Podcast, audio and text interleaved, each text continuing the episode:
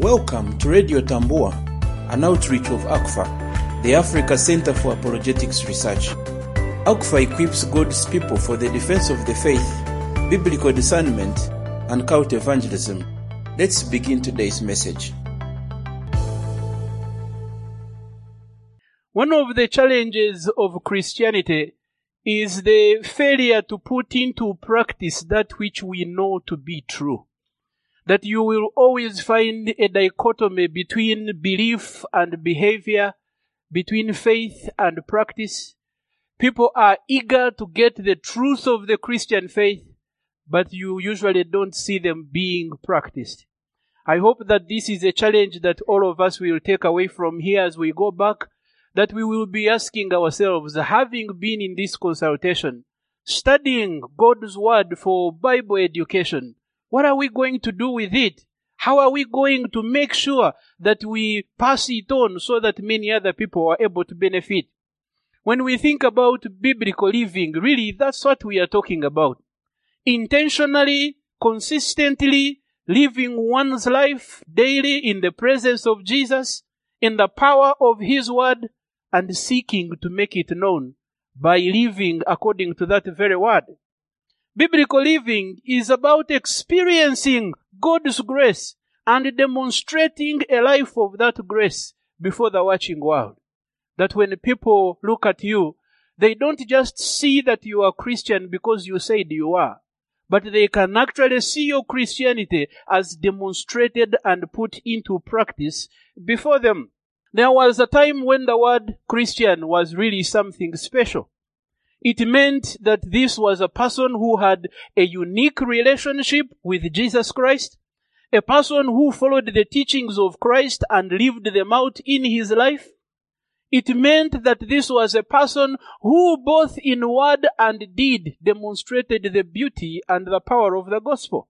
But you will agree with me that today we live in uncertain times where the word Christian can mean different things depending on who you talk to, where many people will claim to be Christian with little, if any, lifestyle changes, where many profess Christianity and belong to churches that show little evidence of the gospel.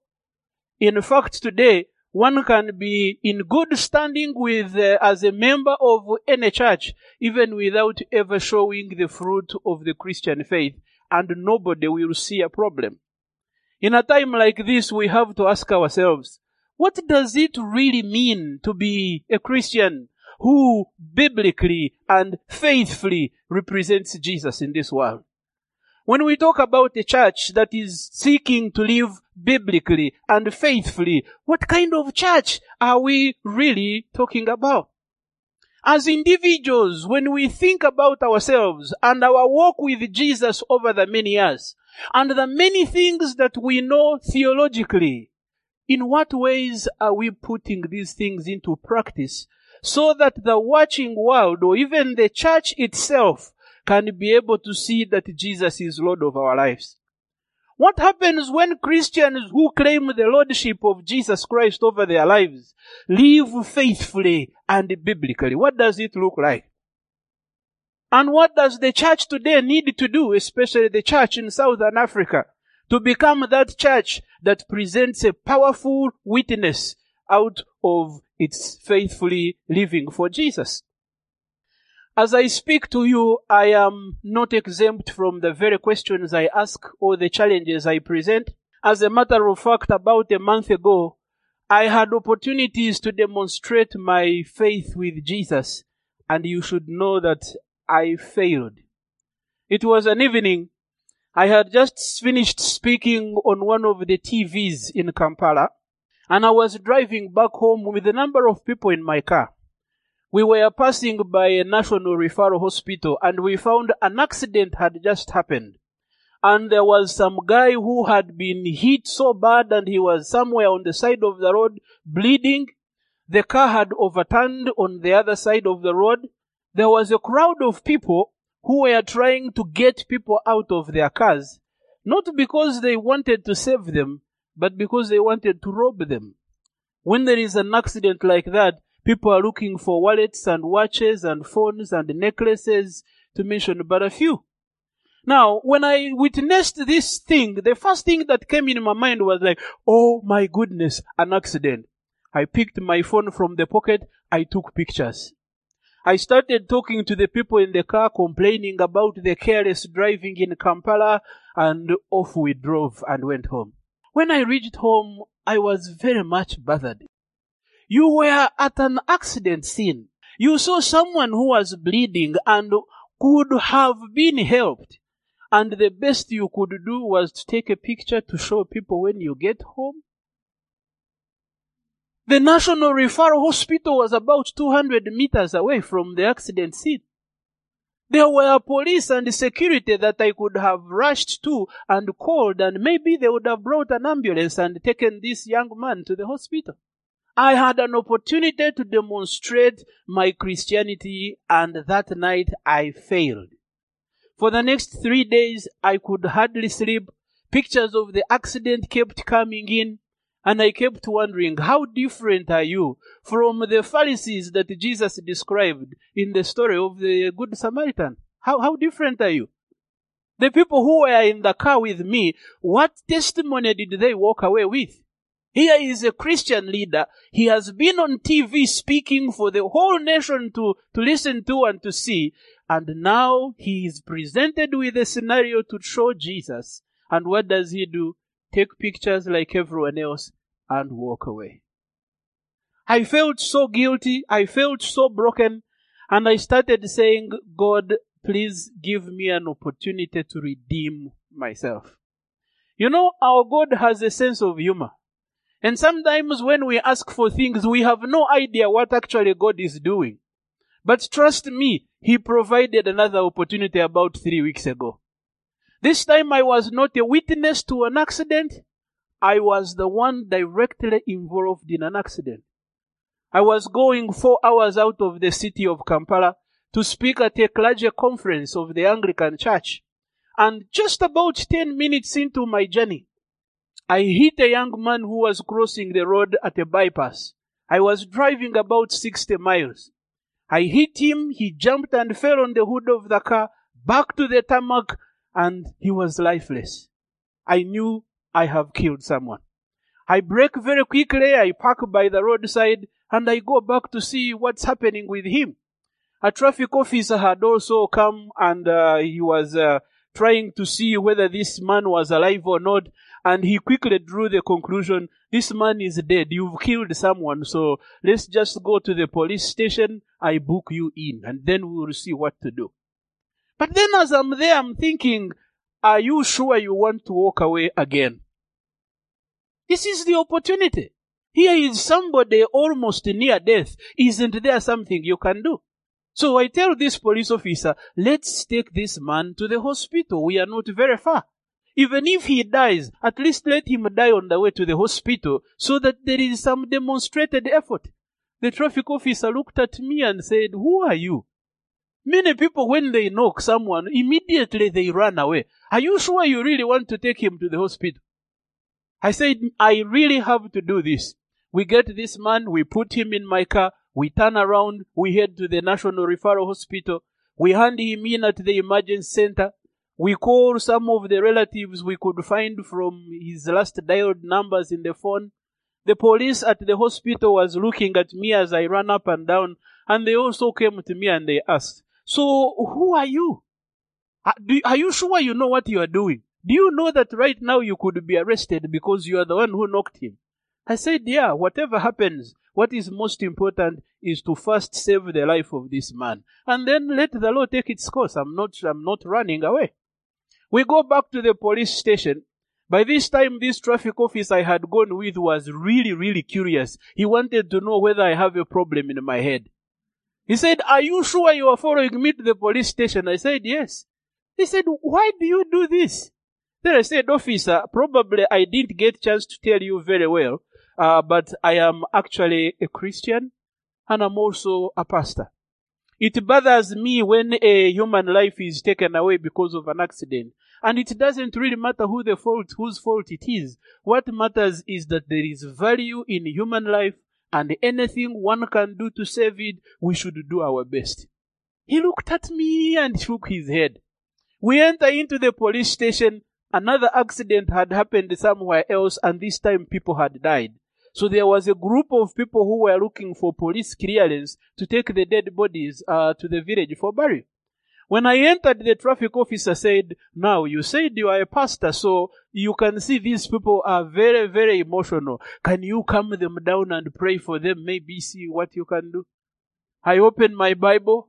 I bring some word of encouragement, help them uh, understand God's goodness even in times of trials. We pray together. Luckily, I had some money in my wallet. I gave them some money to help with transportation. And these police officers are looking at me and thinking, you just knocked a person, right? Now you are here helping people who have been in an accident. And for some reason, you look like you don't care about what happens to you as long as other people are helped. What is really going on?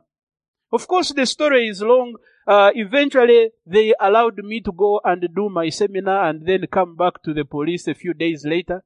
I went to the hospital, visited this accident victim. I found the family and introduced myself. I expected some beatings. To my surprise, the whole family was saying, thank you. What you have done, no one does it here in this country. People knock someone, they run away. He's left for dead. But you brought him to the hospital. You called us. You paid the first medical bills, even when the reports are clear that he was the one in the wrong. And the question again was, who are you? Why do you do the things that you do? A question like that needs some answers. And this afternoon, I want to tell you that as a Christian, faithful biblical living does not begin to happen until you ask a question like that. Who am I? Why do I do the things that I do? Why do I live differently from the rest of the world? Why is it that when everybody is looking to their well-being, I'm thinking about sacrificing for the good of others? Why have you left your home countries? Some of you who are missionaries left your comforts back at home to be on the mission field where you know that it could get messy and it might even result in your death. Why do you do the things that you do? I would like to draw your attention to 2 Corinthians chapter 5 and I am not going to read it because of time, but it is Second Corinthians chapter 5 from verses 10 to around verses 21. In this chapter, the apostle Paul is basically writing to the church at Corinth and helping them to understand why he does the kind of ministry he does. He's working in a ministry context with great opposition Yet the church at Corinth sees him behaving in a way that is anti-cultural. Why is it that Paul you continue preaching even when nobody recognizes your preaching? Why is it that you continue to preach love even to your enemies and opponents? Paul, why do you leave your comforts where you would be living well and large to come and serve a Gentile community like ours? And in this chapter, Paul gives them at least five motivations why he does the things that he does. And I believe they are very relevant for us as we think about this theme this afternoon. In this passage, Paul breaks it down in this way. Number one, he says, I do the things I do because of who Christ is. In verses 9 all the way to verses 13, he talks about the accountability that everybody must give before Christ who will sit on the judgment throne. And then he says that since we know what it means to fear the Lord, we persuade all men. We are motivated to live for Jesus. We are motivated to present the gospel to young and old, black and white, rich and poor, because we recognize who Jesus is that we call these men to. We recognize that our work will be evaluated by Jesus on his judgment throne and in light of who Jesus is, we make it our priority to persuade all men of the beauty of the gospel, of the heinousness of their sin, of the brevity of life on earth, and present an urgent call to be right with Christ. Number two, Paul says, but we also do these things that we do because we know what Christ has done. Verses 14 and 15, the apostle Paul talks about the love of Christ that compels him, that restrains him, that hems him in. And he says, the love of Christ has gotten hold of me and I cannot imagine life without pleasing Christ. I cannot imagine it. You want to know what this kind of love looks like? Paul goes much further and says that for I am convinced that one died for all and all died in him. And then he says, he died for all so that those who live should no longer live for themselves, but for the one who died and rose again. Because of what Christ has done. This love that has been powerfully, permanently, and painfully demonstrated in his death on behalf of sinners is what keeps me on the ministry front line. If I sacrifice, it's because I recognize the greater sacrifice that Christ has made. If I love people, it's because I recognize one who has loved me unconditionally, revolutionarily, beyond what I could have ever imagined. And that very love moves me. When you begin to understand who you are because of what Christ has done, that knowledge begins to align how you live. And basically this is what Paul is saying. That faithful biblical living begins with an understanding of faithful biblical being. What have you become? And therefore, what are you going to do because of what you have become? Number three, the apostle Paul from verses 16 and 17, he says the reason we do the things that we do, it is because of what we have become. Paul says, you see, when Christ died, he didn't just tell us about it that he died for us. No, no, no, no, no. Something happened to us. Something changed within us. And he says, because of that transformation that has affected our thinking, our emotions, our actions, we no longer look at the world like we used to. We no longer reward, regard anyone according to the flesh or the visible signs, but according to the hearts. If anyone is in Christ, the apostle Paul says, he is a new creation. The old has gone and behold the new has come. Now we see them through new lenses. Lenses informed by the authority and power of scripture. Now we look at them with the eyes of Jesus, not on the basis of their race or their background or their careers or their money or their color. No. We no longer regard anyone according to the flesh. When we go to preach the gospel, we don't preach only to the privileged or only to areas that are convenient to us. Everybody matters now. Jew and Gentile, they matter. They all have leveled ground at Calvary. They all are in desperate need of the grace of God. Because we see them with new eyes, from a new world view, we are able to reach them no matter what it will cost us. Yeah, who we have become. But number four, the apostle Paul goes much further and he says, the th- reason we do the things we do, it is because of what we have been called to be. You see, God does not only save us by His grace in Christ Jesus and then wait for us to arrive in heaven. No, no, no, no, no. He who has saved us, He who has changed us, has now commissioned us for a greater cause. Paul talks about the ministry of reconciliation in which God, the initiator, the orchestrator of this reconciliation process has invited men and women, now the new creation in Christ, and he commissions us as ambassadors of the kingdom. He commissions us. He gives us the authority of heaven to go in his name and in his power to proclaim a message that the nations of the world did not know before to speak on behalf of God. And Paul says that when we go out as ambassadors of reconciliation, it is as though God were making his appeal through us. Paul says we have a mission, friends. We have a calling to execute, friends. And this calling is in honor of the one who saved us, who gave himself for us, that we may no longer live for ourselves, but for him who died and rose again. And because of what we've been called to be, that's why we live the way we live. That's why we are willing to suffer for the cause of Christ. That's why we give out of whatever it is God has given us. That's why we go out of our comfort zones so that other people can be comfortable. And finally, in this passage, Paul says, the reason we also do this is because we know what we have been called to do. You see, there is being called to be something, and there is being called to do something. The gospel message changes us in terms of our being, but it also gives us a challenge and a commitment to the things we need to do for the cause of the one who has saved us. And Paul describes beautifully the kind of, of, of, of message we are to take into the world as ambassadors. And he summarizes the gospel in a very simple way that I would call the great exchange. When you come to the end of that passage, Paul finishes it saying, He who knew no sin became sin for us, so that we who were sinners may become the what? The righteousness of God.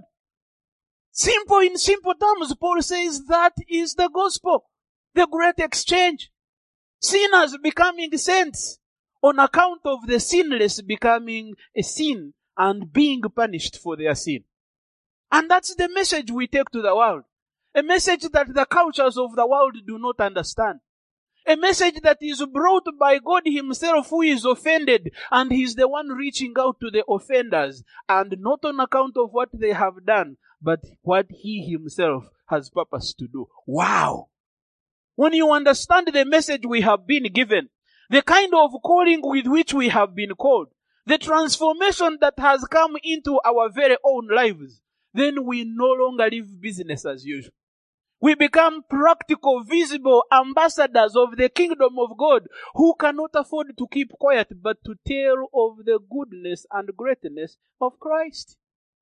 We see this happening still in the, in the scriptures, especially when you look at the beginnings of the church in Acts chapter 2. We read there, and let me read very quickly for time's sake, from verses 42 to 47. We are told that these brothers who had come to faith in Christ on Pentecost Day, that they devoted themselves to the apostles' teaching and fellowship, to the breaking of bread and the prayers. All came upon everyone because many wonders and signs were being done by the apostles. All who believed were together and had all things in common. They would sell their possessions and goods and distribute the proceeds to all as any had need. Day by day, as they spent much time together in the temple, they broke bread at home and ate food with glad and generous hearts, praising God and having the good will of all the people. And day by day, the Lord added to their numbers those who were being saved. Here is a, a, a church that presents to us a picture of what faithful biblical living looks like. A church that is known not only by the things it believed, but by the things it did and by the way it lived. What you have here is not just a group of guys trying to study a set of Christian doctrine and saying, oh wow, now I understand what the atonement is about. Wow, propitiation. This is a mind-blowing word. Great. But so what after this uh, propitiation fellowship? No. We see not only their faith in the fact that they pressed their trust in Jesus Christ, but their faith in Christ is beginning to have a visible and tangible impact. To the extent that even the people around them begin to say, whoa, whoa, whoa, whoa, wait a minute, what is really going on? Dr. Luke tells us that from now within this congregation, no one had any need because the people who had more brought and shared with those who didn't have. You begin to see a powerful witness, not just to believers in terms of how they are living within their fellowship, but also to non-believers who are watching what God is doing among them. Here is a people who have not only believed God, but have discovered the power of unity in fellowship, regardless of who is who. They have discovered the necessity of Christian service, generosity, and compassion, sharing with one another. No wonder the, Dr. Luke tells us that, and they were having the favor of all the people. Please note that being a biblical and faithful church does not mean necessarily that it's a perfect one. As we look through Dr. Luke's story in Acts, we begin to see that the church is experiencing serious challenges. In Acts chapter 5, we have a tragic case of Ananias and Sapphira. Stealing, lying, pride, greed, and so on and so forth. In chapter 6, we have a conflict within the church between the Jewish widows and the Greek widows. Corruption, nepotism, and greed have already entered the house of God. In chapter 15, we have the Jerusalem Council conflict as to how one gets saved. Do we have first class Christians and second class Gentiles who well are accepted but must remain in economy? Problems will be in any church. No church is perfect. But do you know that even in the midst of this kind of chaos, God is presenting an opportunity for faithful biblical living. How you resolve these issues also tells the world whether you really understand who Jesus is and what he has made you. The problem is not that they are experiencing this conflict. The issue is how do they go about the, resolving these conflicts in a God honoring manner, in a Bible instructed manner. And indeed, when you look at how the apostles resolve the conflict in Acts chapter 6, you can see that they demonstrate truth. They demonstrate faithfulness to the cause of Christ. And the, the issue is not only resolved, but order and discipline are brought into the church. Another testimony. So even in time of conflict and confusion and chaos, there is always an opportunity for us as Christians to present a faithful biblical witness before the watching world. There is never an excuse that you cannot live faithfully because of this problem or that problem. You see, it was beyond my handling. We are called to be faithful, no matter where we find ourselves, no matter what the cost will look like. And that's a challenge for you and I. As we speak this afternoon, you probably want to be asking yourself a question. How can we be this kind of church that lives faithfully and biblically in spite of what is going on all around us? A context like South Africa that is torn apart by racial prejudices, tribal conflicts, economic disparities, a culture of corruption and abuse of power, worldly and deceptive philosophies, intergenerational disconnects, complex cultural and social issues like LGBTQ, and so on and so forth. How can we present a credible witness for Christ in a torn apart society like South Africa today? Now, some of you may be saying, well, it's easy for you to talk because after all, you are not South African. Tomorrow you will fly home and it will be business as usual. Trust me, no matter where we are, no country, no culture is exempt from the challenges of a broken and sinful world. Back in my own country where I live, the church is not in any better shape. If you look at the corruption in Uganda, some of it even coming from the top leadership of the church, you realize that we are not any better. Immoral scandals from top church leadership a church that is riddled with syncretism and false teachers of various kinds. We are not in any better shape, brothers. And as I speak to you, I speak to myself too. When I leave here tomorrow, how am I going to live? Will I pass on the message I have received here this week so that many can be challenged to live by God's word, not just for education, but for all of life? Is that the challenge I'm taking back to Kampala tomorrow? But even as we talk about these things, brothers, I need to remind you that there is hope because no matter what, our God is always sovereign. Because of time, I have not had uh, an uh, opportunity to share with you a bit more of the background of the church in East Africa where I come from in terms of the challenges and consequences we face. But I can tell you this one thing that this region of East Africa has seen the hand of God before and has been presented an opportunity to live biblically and faithfully, and that will go into the records of history. I don't know how many of you have heard about the East African revival. This was a revival movement that began way back around 1929 and went on into the early 90s. A move that revolutionized the church, brought it back to the sufficiency of scripture and the centrality of Jesus. And how did it begin? Ordinary men and women who were tired of the nominalism and the traditionalism of missionary Christianity of the day. Men and women who said enough of the monotony. We want to experience the power of Calvary and we want the world to see Jesus. They began praying under mango trees. They began opening the scriptures to find out what the gospel really was and how best they could communicate it in word and deed. The fire took over beginning from northern Rwanda, came into southwestern Uganda, spread across the country and into Kenya. And when this movement had taken off, the generation of people that came out of it could not be mistaken for anything but Christian. They didn't need to tell you that they were Christians. You just knew because they lived it out. They didn't just sing that Christ is the Savior. They showed you how Christ can save you and redeem you from your very own sins. This was a holistic transformation of mind and heart as well as a move practically to bring the light of the gospel to the dark region of East Africa. There was a complete separation from traditional worship and syncretism. Fetishes and witchcraft articles were banned in broad daylight.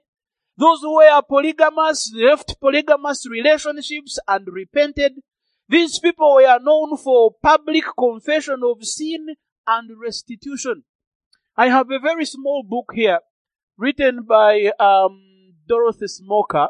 It is a book about a bishop in Uganda who was famously known as Bishop Festo Kivengere.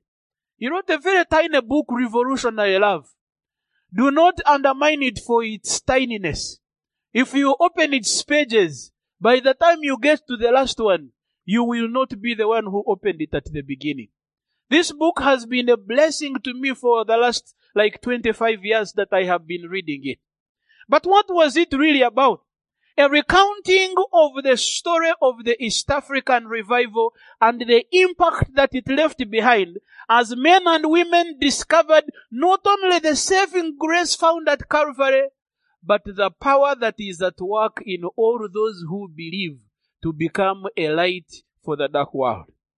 These people believed that for you to be right with God, you had to step out of your comfort zone, admit your sinfulness, confess Christ before the watching world, and be set free. They were characterized by restitution and restoration.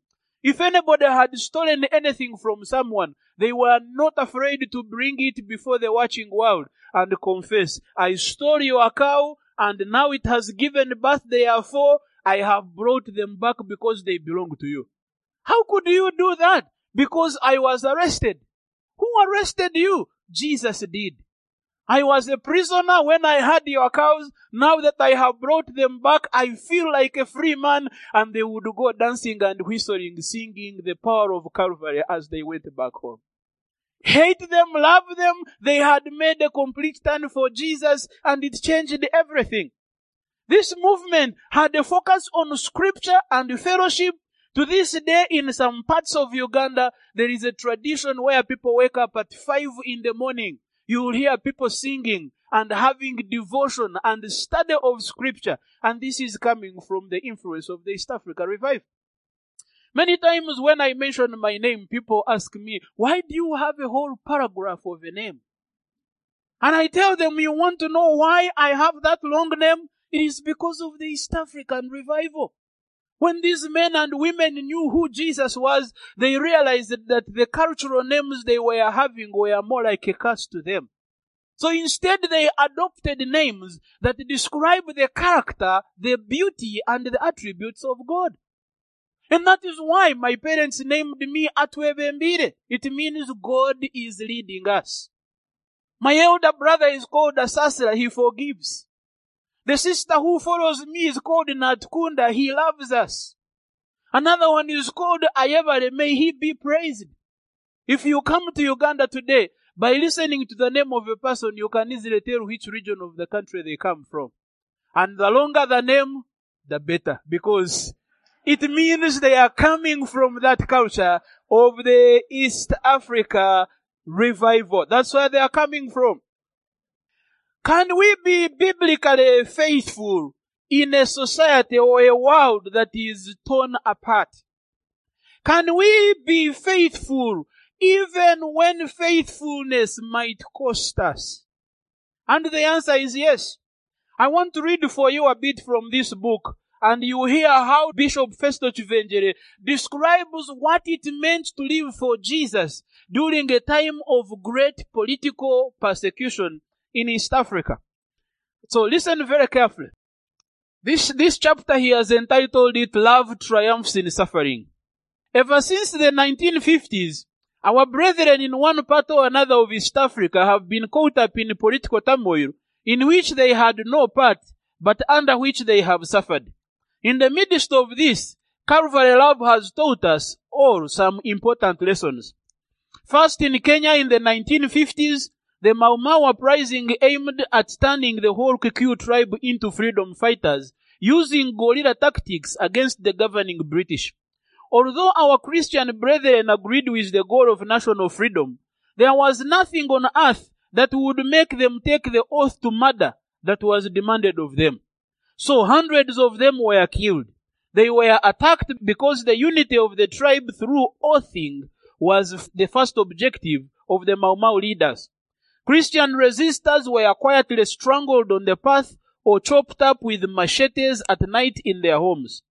Government officers, assuming that these suffering brethren must be their allies, offered them guns for self-protection. The answer from the believers, however, was no thank you. We love you and we love our Kikuyu brothers as well.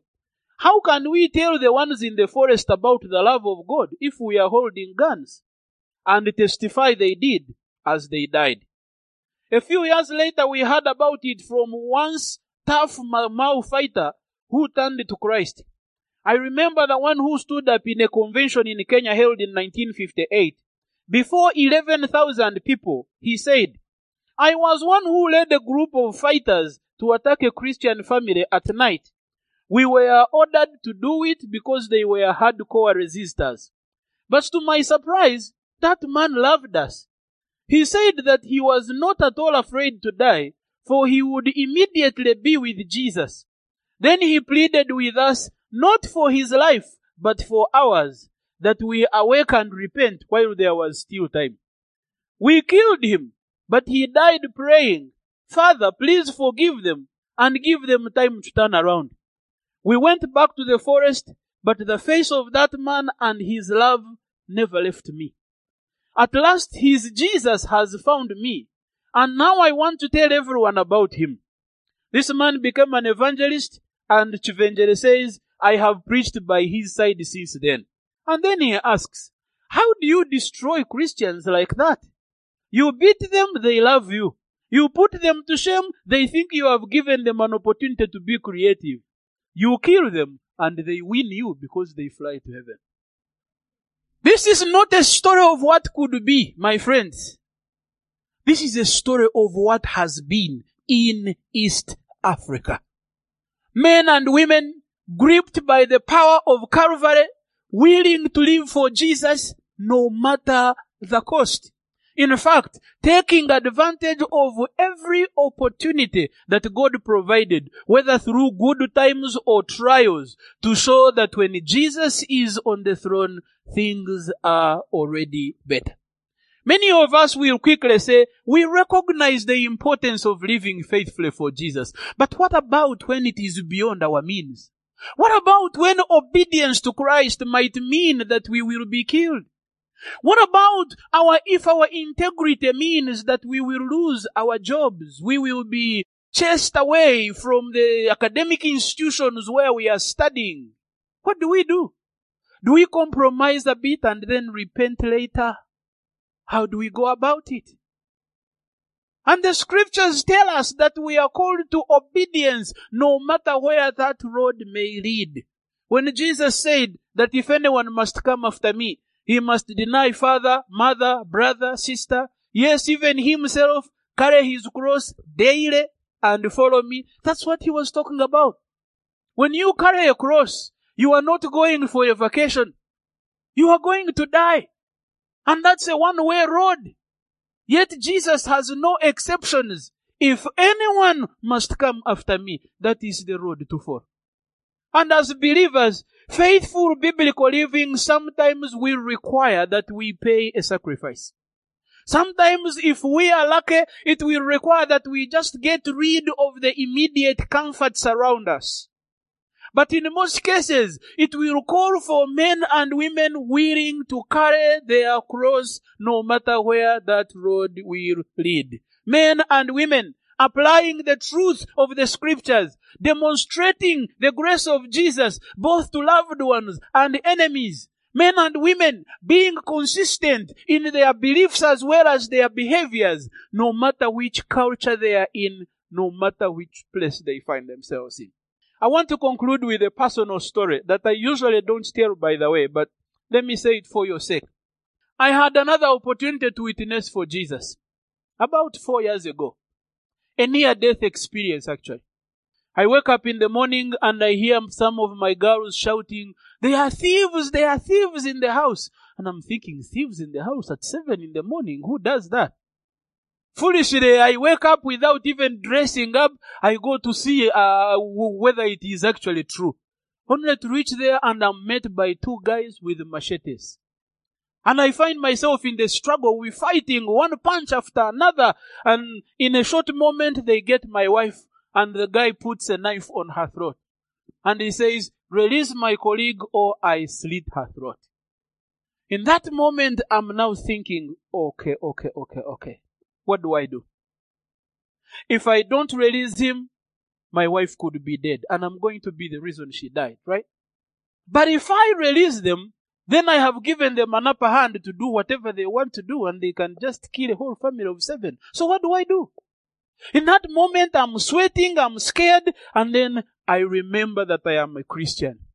You know, sometimes you will find yourself in a situation and then all of a sudden you realize, oh, I am a Christian by the way. And that's when I started saying, wait a minute, how come you never even thought about praying? Now is the time. And so I make a short prayer. I say, Jesus, I'm going to release this guy.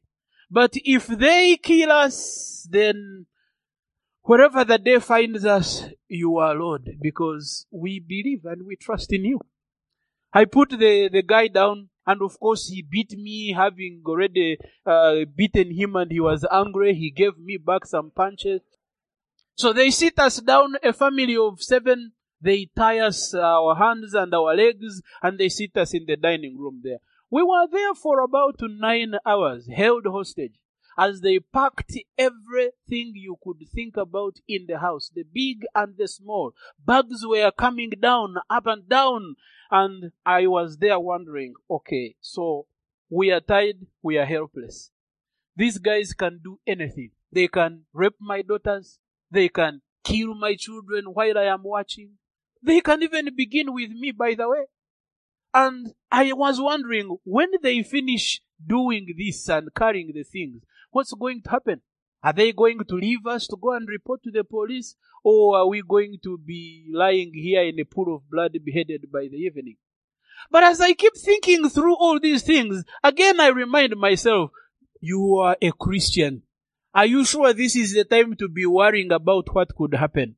Or this is the time to be reminding yourself of what you really believe and whether you actually did believe it?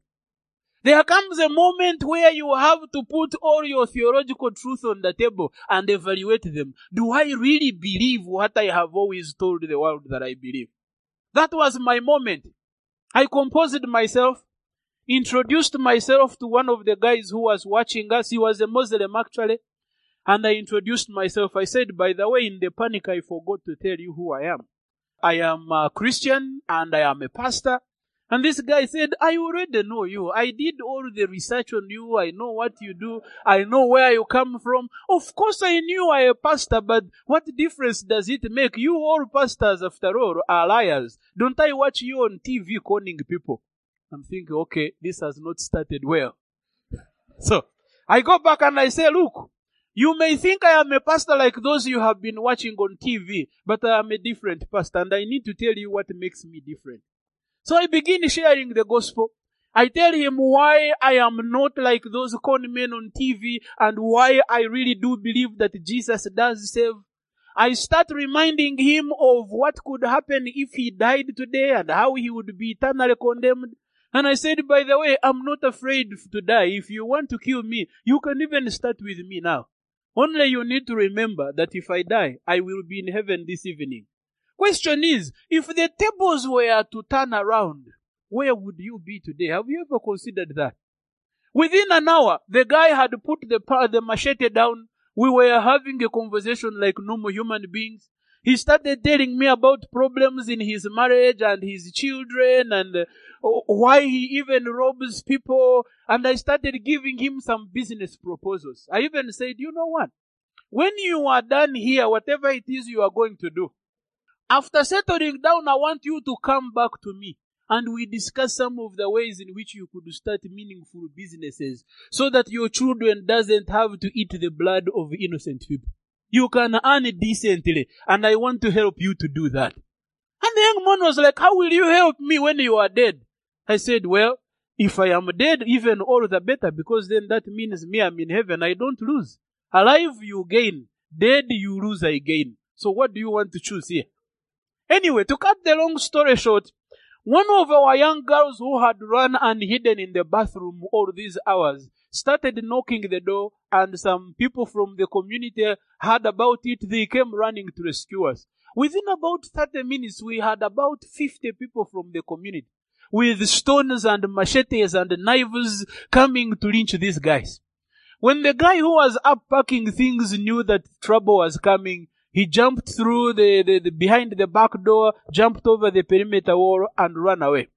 Now the one who was remaining inside was cornered because the whole crowd had already gathered around the house. And now the question was, what am I going to do?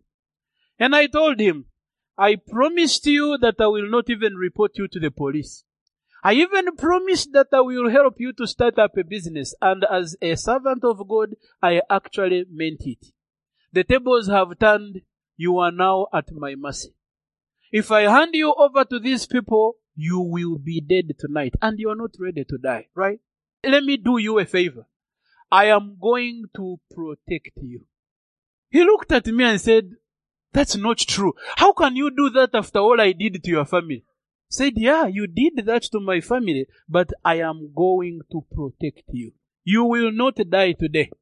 And if you live here and you don't learn your lesson, then if there is no second chance, I will not be to blame. But for today, I am going to protect you. I, I ask him to untie us. He unties me and I go and open the door for the people to come in. But meanwhile, I tell him to go and hide in the bathroom upstairs. The community comes, police, they, they look around, they ask, so where is the second one who was here? We know they were two. I said, well, now this is where you could say I also sinned in the process because I lied to the police that he had also disappeared, but he was actually in the bathroom. Anyway, three hours later, everything has settled down. The, the, I go back to the bathroom and I say, young man, now it is safe for you to go home. I hope you realize that you could have been dead today. I hope you realize you are saved not because I know you, not because you are special in any way, but because I serve a man who 2000 years ago died for you. I want to commend that man to you. And he asked me, so can you give me a Bible? Because I don't even have a Bible and I don't know how I am going to know about the truth of the Christian faith. See, you just pick from my library. Any Bible you find easy to read, just pick it and I have given it to you. I escorted him out of the house that evening about uh, 8 p.m. Escorted him out of the gate and told him, when you settle down, my promise still stands. Come, I will teach you the gospel, I will pray for you, and I will see to it that you grow in your faith. The young man walked away. To this day, he has not come back. I don't know what that means. I don't know whether he reached there and became a Christian. But one thing I know is that his colleague went to steal in another place two weeks later and he was caught by the community. They put tires around him and burnt him to death. The young man I talked to has not returned. But even if he never returns, I look back and I say, wow, what an opportunity to live for Christ. What an opportunity that he gave me the grace to stand when I should have panicked and done things in my own flesh. But you know, this is an over the top experience. Think for a moment. How many opportunities do you have every day, small or big, to become a witness for Jesus? And have you been utilizing them? How can we challenge ourselves to leave this consultation and say from now on, we will never allow our light to be under the basket. We are going to put it on the top of a hill to shine for the world. Can we walk away remembering the call of Jesus for us believers to become the salt of the earth? That wherever we are as Christians, individually or corporately, we will have a severing, a preserving, and a disinfecting impact on the people that we live with and live among. Christianity is not a set of doctrines that we are sent to. It is a life we live fueled by Calvary's power and God's grace as it works in and through us, touching those all around us. Church is not just what happens on Sunday when believers gather together. It is also what we do Monday to Monday when we are out there in the community, at our workplaces, in the kitchen with the cooks that cook for us, our housemaids who help us to clean the house. That is where real church takes place. And when we commit to live faithfully for Jesus, the impact is not just one of salvation of a few, it is one of transformation of communities in heart, in mind, in action. It happened in the East Africa revival. It is happening in different parts of the world. It can happen in South Africa today. It can happen among the TEASA delegates today as we make a commitment to go out and faithfully put to practice and action the truth of scripture as we have learned them. And as we walk one day at a time in obedience, we will see the power of the gospel demonstrated in th- and through our lives, touching many, changing cultures, changing worldviews, bringing God the glory. May God bless you. To learn more about the Africa Center for Apologetics Research, visit us at africanapologetics.org.